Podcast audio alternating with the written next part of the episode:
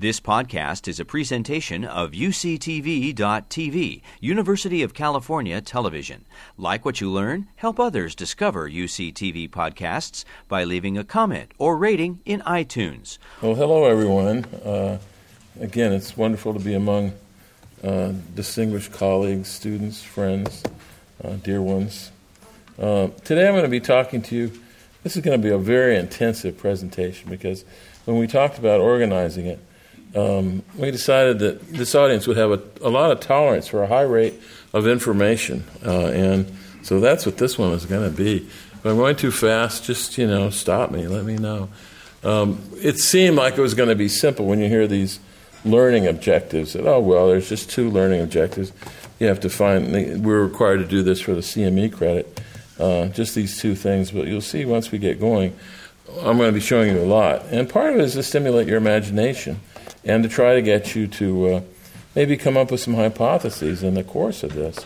And uh, so uh, it's going to be, I'll tell you, it's going to be extremely broad ranging. So please bear, bear with me on it because you'll be amazed at all the ground that we're going to cover. Mostly related to, uh, to light. So, uh, or antivitamin D.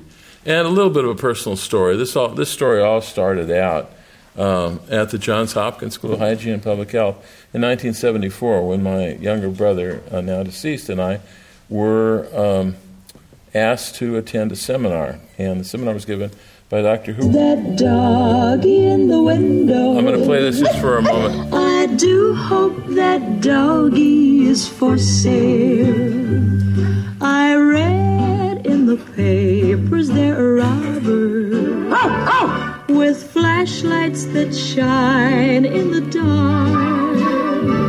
My love needs a doggy to protect him. So, uh, we got on a trail that eventually led to making some pretty uh, serious hypotheses regarding vitamin D. And when I get to the end of the talk, you'll see the reason for playing this old Patti Page uh, favorite.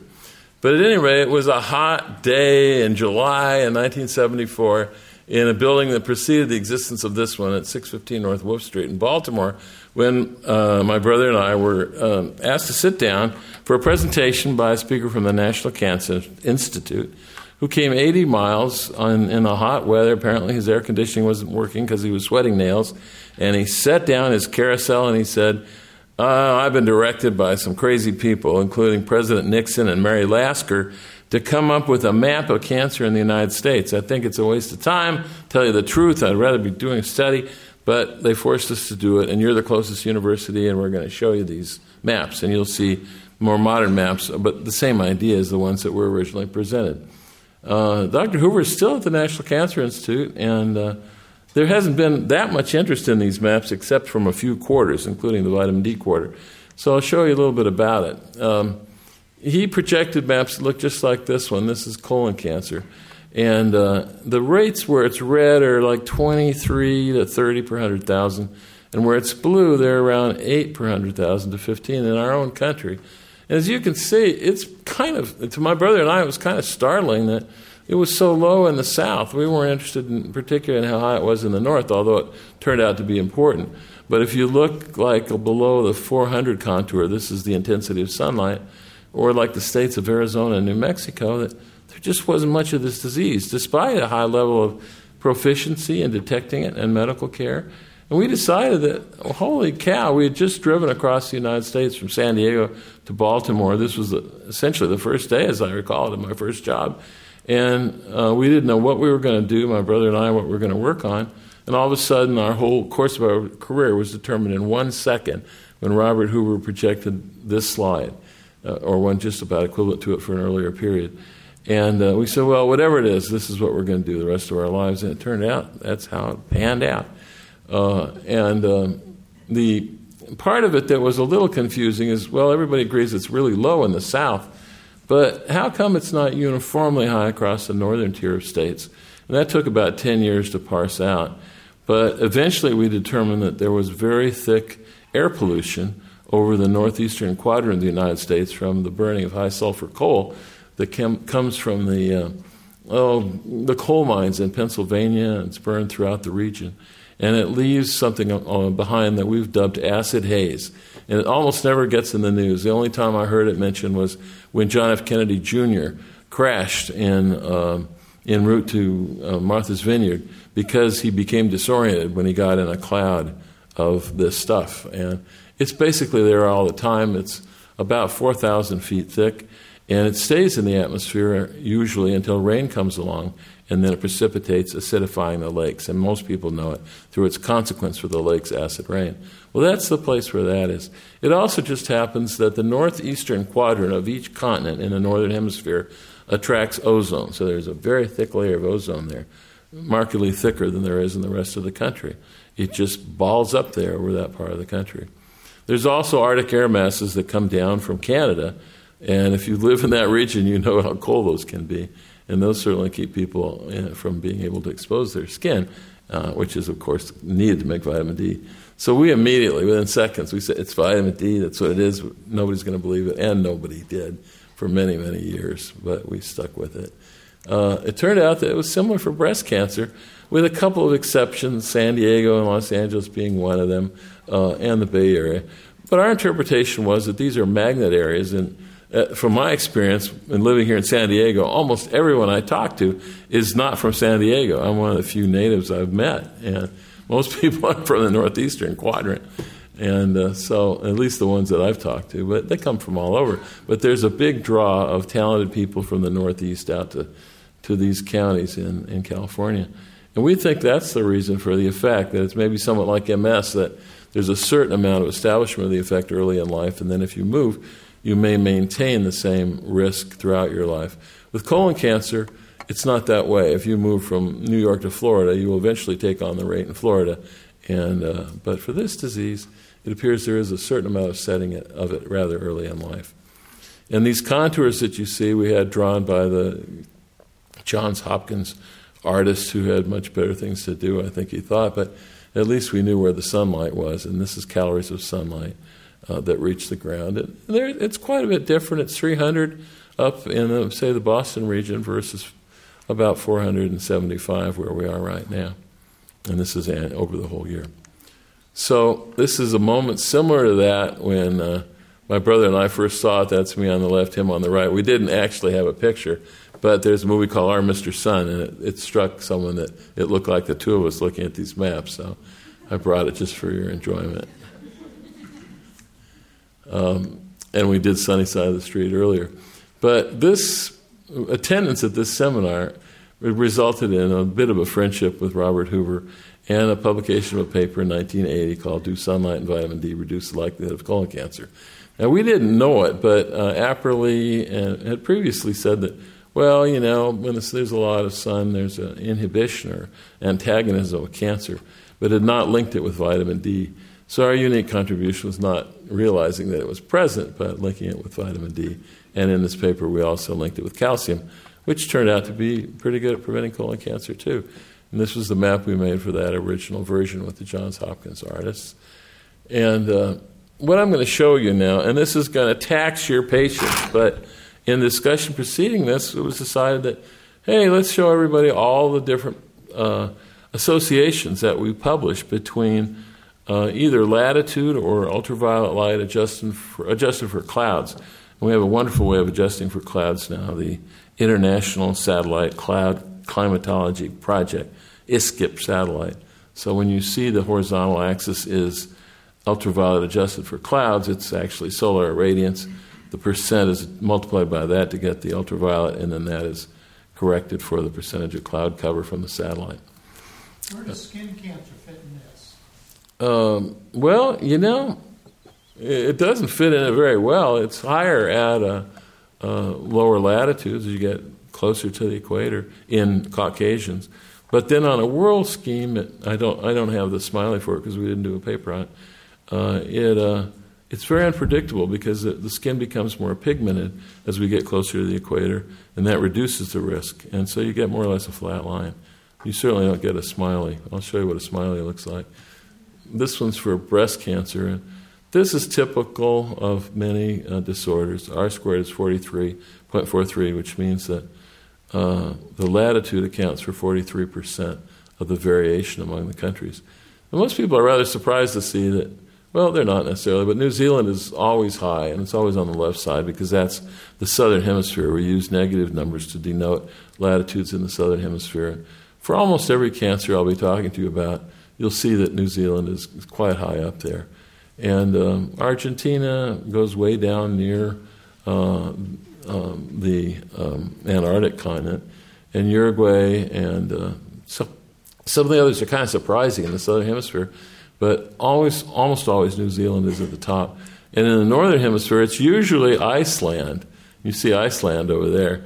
But there are exceptions, like the USA, which has the highest rate of uh, cancer of the breast in the world, uh, Israel, and um, these things are not without exceptions, although we think we know the reasons for the exceptions. You can look at it, uh, and Rafael Como is here in the audience, and this is a paper that he worked on, on breast cancer premenopausal, and uh, you see it looks like that. And when you get to postmenopausal, this is what it looks like according to latitude. But generally speaking, if you look at the upper left there, you'll see New Zealand and a few other places. Uh, occasionally, there'll be a high one if there's a particular issue in a country. In Egypt, where there's a lot of schistosomiasis, it'll be higher than the average for Egypt. And in countries where they drink mate tea, it tends to run a little higher than you would expect to see it. And uh, we've done a, a poster recently on that topic. So it looks like it's about the same for premenopausal and postmenopausal breast cancer. Um, but this was essentially the first one, and this is for colorectal cancer. As you can see, it's, it, the points begin to lie rather close to the line. Uh, and you wonder, what is this line? What is the smiling? Well, it's drawn by the computer, but if you, if you try to draw it yourself, you'll find that it's 1 minus the uh, cosine of the latitude. And the intensity of solar irradiance is uh, proportional to 1 minus, is proportional to the cosine of the latitude. So this is just the opposite of the irradiance. The irradiance is higher, is highest at the uh, at the midpoint, and it gets uh, you know further and further away from it. gets higher, uh, so that you are uh, lower. So that when you're down in New Zealand, you have extremely low irradiance, and when you're up in those countries in the northern uh, areas, it's you know it's quite high irradiance, but uh, high cancer, but low irradiance. And there's two, about 175 countries uh, data represented here. And this is only possible because the UN releases GloboCan, which tells us the age standardized incidence rate of cancer in, in 172 countries of the world. They work very hard on this. Um, this is pancreatic cancer, and you see it's rather similar to colon cancer.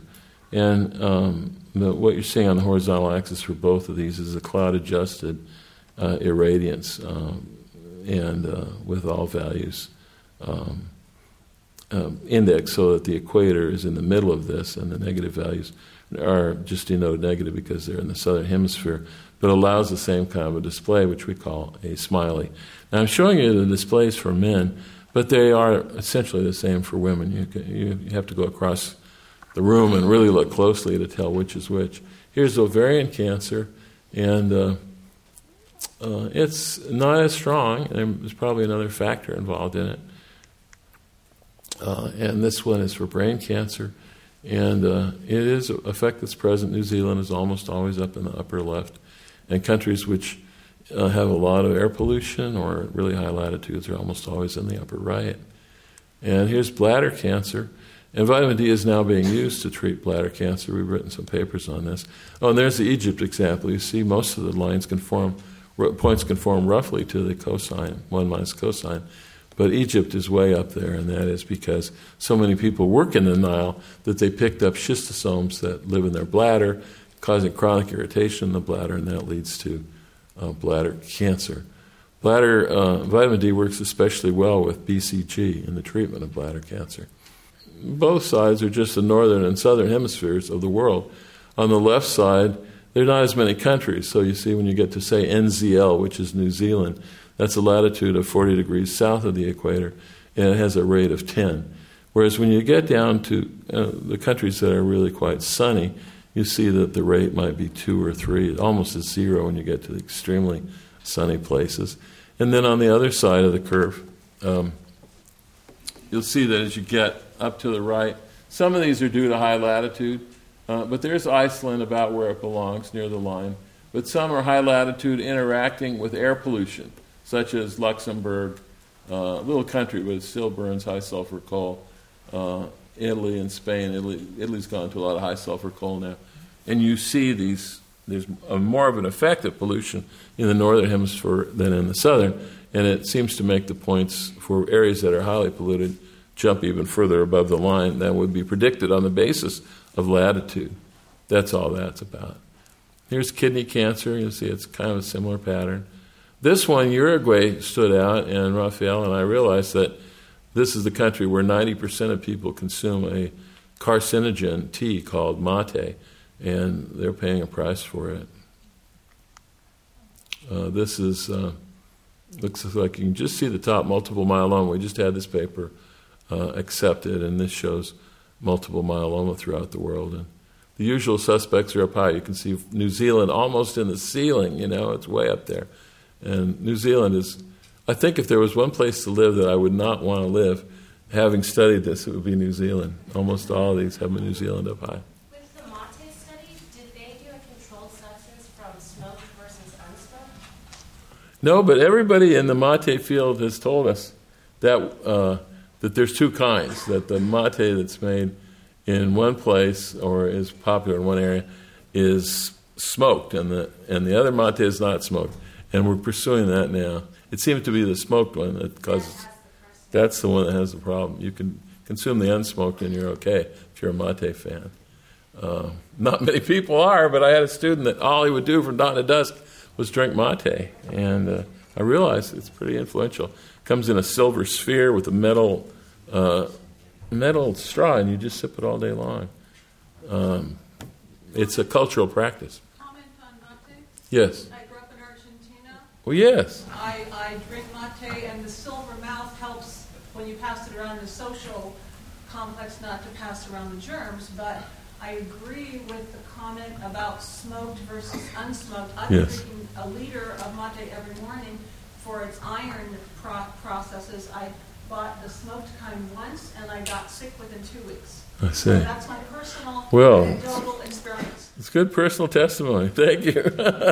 Usually, the mention of mate inspires people. It draws on a certain emotion. I'm glad that well, that worked out that way today too.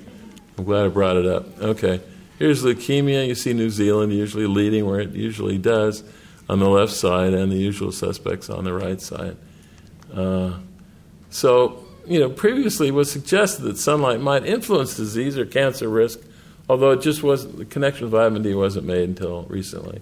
But Hippocrates said always pick the sunny side of the hill to live on, and Apperly said that sunlight fights uh, cancer. So for colon cancer, we now have studies of individuals. They go pretty far back. This was our first one in 1985. And uh, at that time, these were the, the I mean, these are the results: oral intake of vitamin D. What it amounts to is if you get down to the, that green bar, the third bar over is 155 international units a day of vitamin D. You take your rate down to like seven compared to 30 or so. In uh, these are Chicago Western Electric telephone assemblers. And we thought when we published this that people would start taking some vitamin D. It was just a small amount, and the effect was pretty profound. But nobody paid a bit of attention to it, of course, even in the Lancet. You know, 19-year follow-up study using plastic food models. It's this is the Western Electric study, which is the same study that linked cholesterol with heart disease. So we thought, well, maybe a different way to do it would be to use some samples we had collected in the past. And fortunately, my colleagues and I had collected 25,620 samples of blood and divided them in, into two aliquots each, put half of them under the Johns Hopkins Hospital and half of them under a mental hospital, the Western Maryland Center, in case there was a attack on Baltimore. And they were still there. There was a, you know, maybe it was eight years later. We said, well, maybe if we look at the vitamin D in the blood, people will pay more attention to it than if we look at it in the diet, because the diet is a small proportion. Some investigators have found that 95% of the vitamin D in our circulation is from in the sun, being in the sun. So maybe this will do it. We thought, maybe, maybe we'll get it. So we had uh, 25,620 volunteers, and uh, we sent five big old trucks out.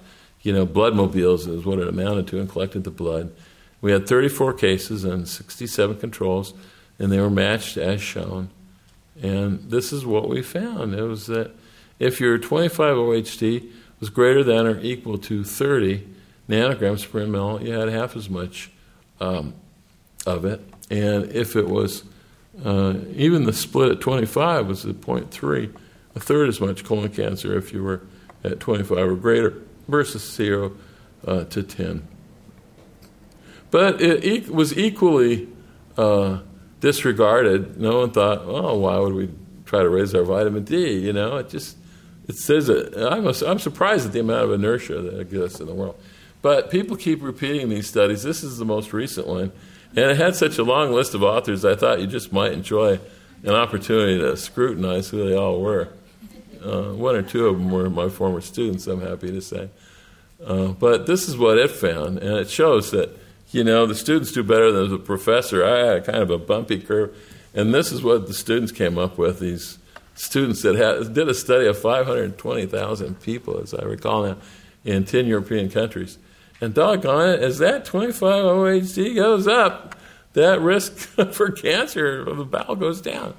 And I still think that people don't believe it. And, you know, I almost wonder how many studies we have to do before anyone accepts the idea that, you know, the higher your 25 OHD, the lower your risk of the second leading cause of cancer death in the United States.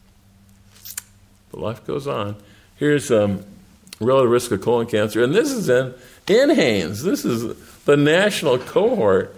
And if you look at death from cancer of the bowel, it's, uh, you know, if you get up to 32 nanograms per ml, you're going to prevent uh, most of it. You know, you'll leave, it's a relative risk of uh, 0.28, so, you know, about 70% down, just with a modest 32 nanograms per ml. Which I remember the day when we thought that, ooh, do we want to get up that high? But I no longer have that feeling, and you'll see why as things go along.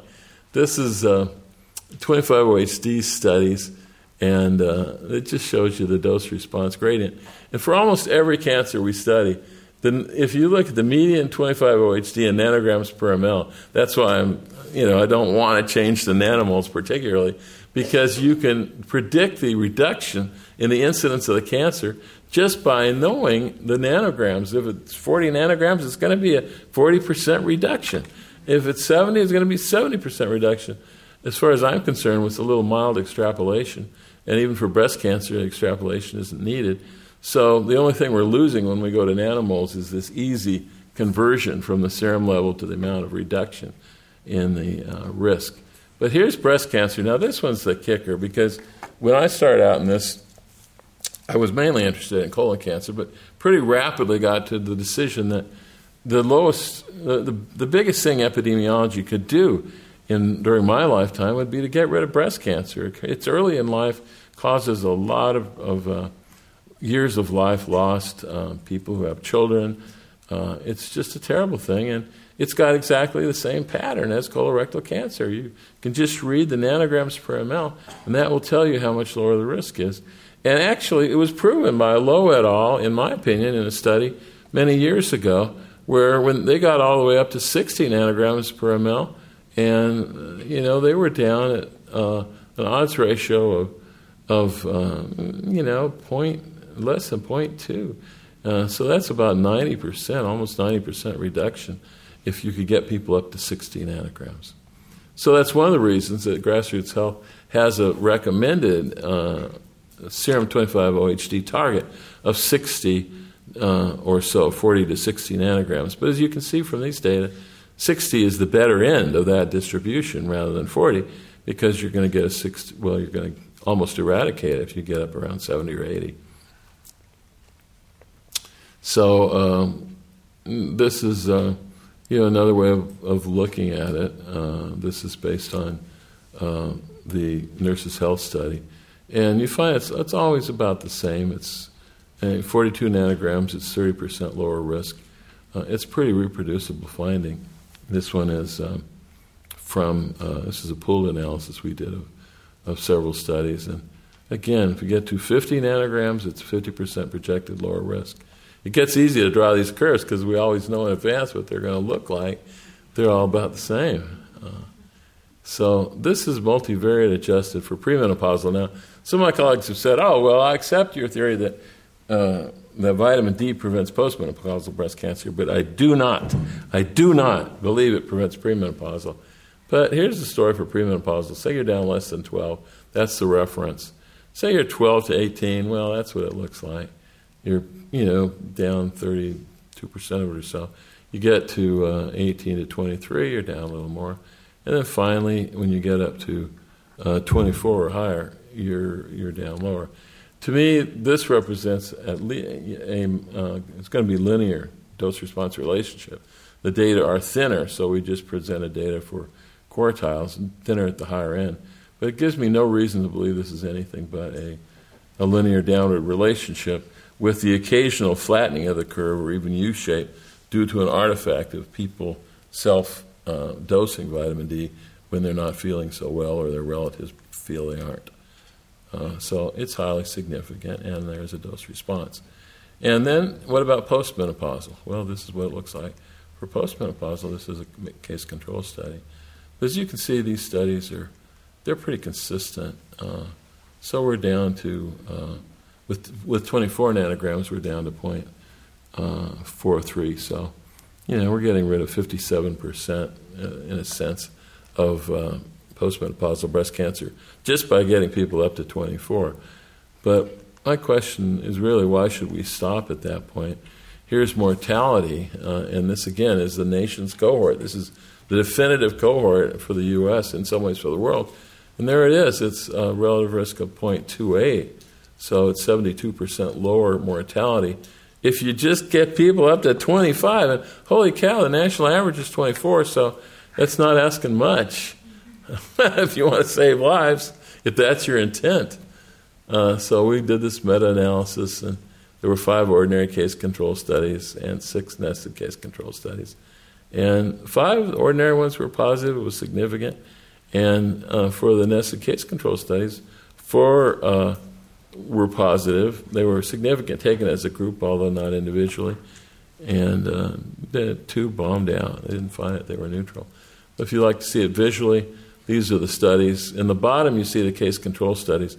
They tend to have the, the strongest favorable effects. You can see, like, the, there's one there, and the fourth one down in the lower panel uh, that's down at about, say, 0.2, which is 80% reduction in the highest quartile compared to the lowest, or 80% lower in the highest quartile. Overall, it was a 60% reduction in risk in the case control studies, all ordinary ones, and a little less. It was in the nested case control studies. Well, as William Grant has pointed out in a paper, um, the case control studies they are actually more up to date because they're getting the blood just at or before the time of diagnosis, whereas the nested case control studies, it's often many years when the, between when the sample was collected and the event occurred, the, the, the fatal event or the uh, incident event. And so the data are outdated for the nested case control studies, oddly, for breast cancer, but are more current for the case control studies. On the other hand, some people think that the beneficial results in the case control studies are reverse causation. I don't believe that to be true because it can't account for the, the latitudinal differences, which are, are quite massive. Uh, but um, this is some uh, work at NHRC, the Naval Health Research Center. These are women in the Navy, and blood is collected on them every year or two and frozen away. It's been going on for a long time, so we, we picked 600 cases, 600 controls, uh, matched them on the date blood was drawn, plus or minus two days. And you may think, why? it's Plus or minus two days? I mean, how close can you match something? Well, it's because we could. There's such a large population. And it does reduce the noise of variation from day to day and month to month and year to year. And all this work, uh, getting all these samples, you know, spending the money, everything that went into it, and found exactly the same thing as every previous study. 50% reduction if you got up to approximately 50 nanograms per ml. So I'm getting to the point like where I want to put on a turban or something just to, you know, meditate on why people aren't acting on this. Uh. Do you think it's because people consider vitamin D a dietary supplement versus something that Yeah, probably. Yeah, it's not a pharma. Yeah, that's true. I think it is. So uh, these are women with early stage breast cancer, Toronto. again, pretty much the same findings. I'm showing them all to you because I believe you have a high tolerance for information and can just want to see what the results look like. Um, this is breast cancer survival. Now, this is a little different. This is once you have it, are you going to be more likely to uh, survive if you're high? Well, if you're less than 14, you're twice as likely to die. So you'd be crazy to have breast cancer and not take vitamin D, in my opinion. And this is just getting up to 22 nanograms per mil. But, um, it, you know, it does the job, even if you already have the breast cancer. Risk of mortality uh, these are people uh, with non metastatic breast cancer, although it includes a lymphatic invasion. And uh, this is what happens a 70% lower uh, risk of dying if you got just a little vitamin D. This is 10,000 IU per week. So, and uh, so, and it's let's take a look at colon cancer, just because I know you can tolerate. I'm hoping you can tolerate all this information here, but it's just to get the general idea in a sense. And yeah, it goes down. It's like a third as much mortality if you're up at uh, 40 nanograms per ml. And uh, so it's there, and this is from, this is from the Harvard uh, um, Cancer Research Center. So, uh, uh, you know, I hope I've convinced you that vitamin D prevents breast cancer, prevents colon cancer, uh, breast cancer, premenopausal and postmenopausal and it makes your survival way better if you are taking vitamin D or have a decent level of 25-OHD.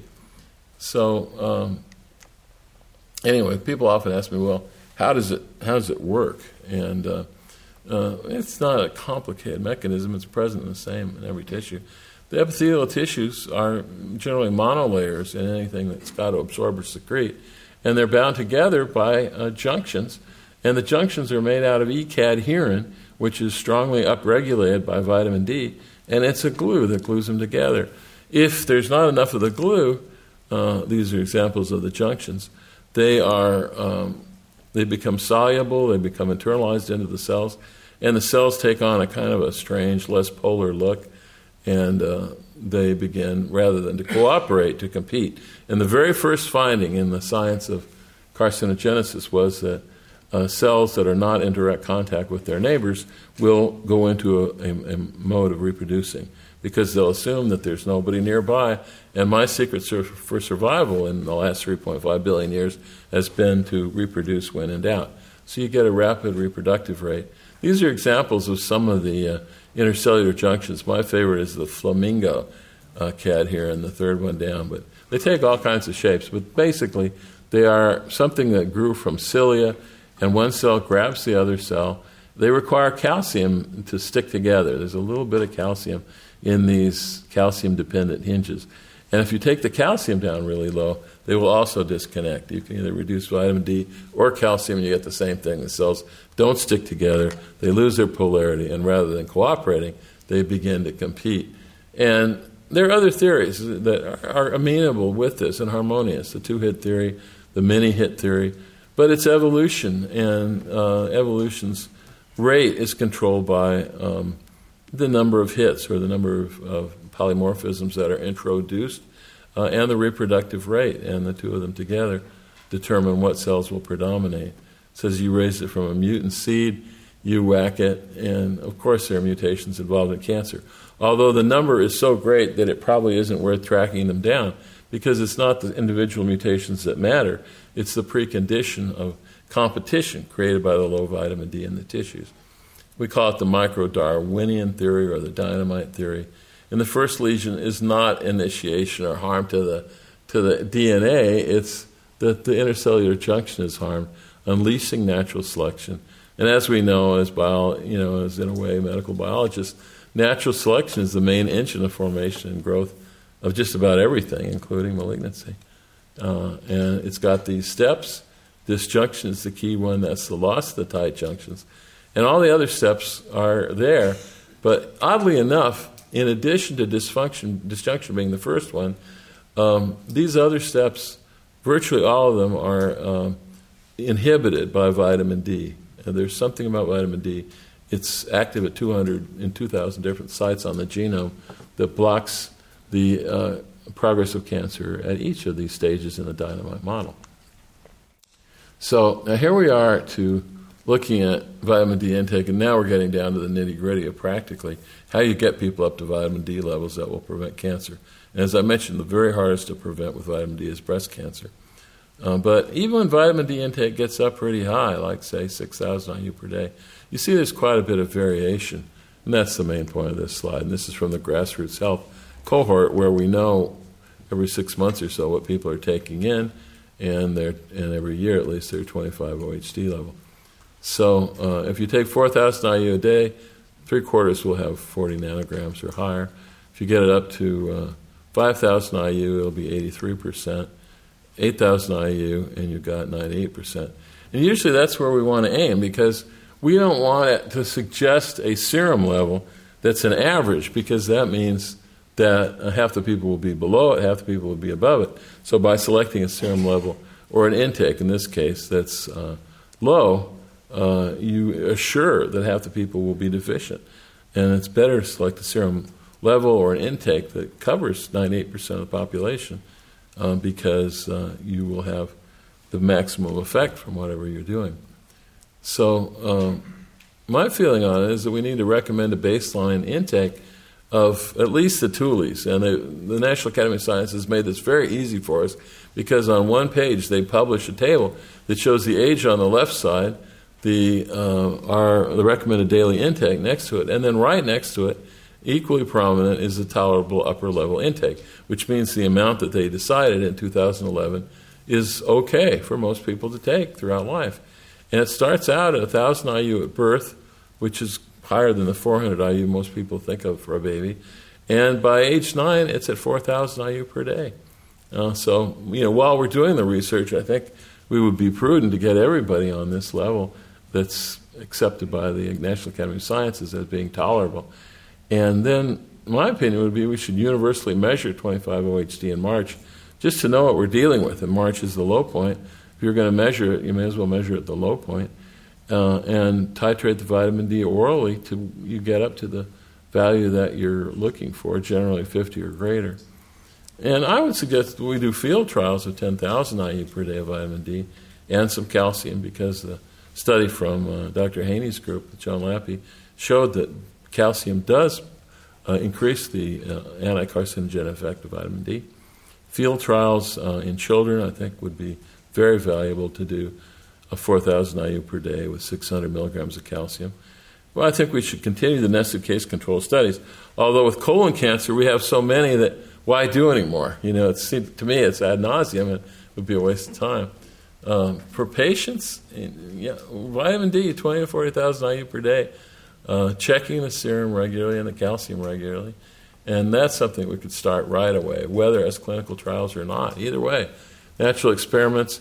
Luckily, sometimes we have a study that will look at, for example, 25 OHD in women wearing the veil in uh, Saudi Arabia. And those women run a vitamin D of about two or three nanograms per ml. And they have six times the incidence of breast cancer. Uh, so sometimes we get insights from things like that. And I would start a registry of 20, every 25 OHD test given to a child with a follow up through the computer, say, uh, every two years to see if we're suppressing type 1 diabetes and other diseases. So these are for various diseases. We have a big a chart of these for all the different diseases that can be prevented with vitamin D. I think there's like 25 of them. This is just an excerpt to show you that breast cancer is much harder to prevent. The 50% is with 50 nanograms per ml, and 76% with about 76 nanograms. But if we want to eradicate it, in my opinion, is why not? You know, life is short. It's a miserable disease. Let's eradicate it. We have to get up to um, 100 nanograms per ml if that's our goal. But I think it's a decent goal. And even though there may be a downside to that, there may be a few cases of hypercalcemia. Compared to breast cancer, hypercalcemia is a somewhat mild diagnosis. Um, so this is what makes breast cancer the toughie, though. Well, I'm almost at the wall.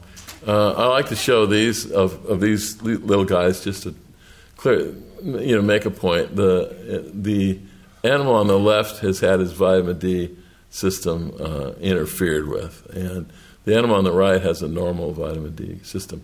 Well, they look pretty similar when they're young, you know, just a few months. But by the time they're eight and a half months old, the the animal that had the vitamin D system blocked is he's lost all his hair and he's turned really wrinkly. And so you know from this that uh, if you want to avoid wrinkles, and it's surprising how many people would like to do that, vitamin D might do it. The other thing, and this is where the doggy in the window came in, is that uh, uh, it, it, turns out that uh, that if you have a higher serum 25 OHD in dogs, this is just a recent publication from Veterinary Comparative Oncology. If you get up to 40 nanograms per ml, you prevent a pretty good chunk of cancer in dogs. It goes down to a relative risk of about 0.5. And uh, so it's actually four times as much cancer in dogs if you're below 40 nanograms. And this is the table that that was based on. Uh, and what you'll see here is that um, these investigators were not interested in vitamin D. They were interested in uh, CRP. And it didn't pan out. The black dots, the black triangles, are cancer cases. The black diamond is a benign case. So you look at it, and you think, oh, well, they didn't find anything with CRP, which is a compound, is an indicator of inflammation. But uh, if you look at 25 OHD, and I love these serendipitous findings, if you keep it at 100 nanograms per ml, there was only one case of cancer. And it was almost like an aside. It was the seventh figure in the paper. And the last line says normal dogs uh, that are insufficient should be considered at risk of disease. And while vitamin D is variable, all dogs with disease are insufficient except for one. Uh, so it, it seems to me that that we're going to be able to prevent cancer in dogs before we were able to prevent it in humans because people don't care so much about the complications of having 100 nanograms per ml. So uh, th- I'll just do quickly this. This is the spectrum here. I just want to wrap through it. We have something called the human photoprotective response, but it was so much like uh, the, the, the skin callus and the other issues that you've been told about earlier by Dr. Wunsch that I'll just skip through it here to the very last slide, uh, which is here. Uh, we'll just show these melanocytes. And there's the last slide. In honor of my late brother, Dr. Frank Garland, who participated in all the research uh, that you saw today from our lab. Thank you very much.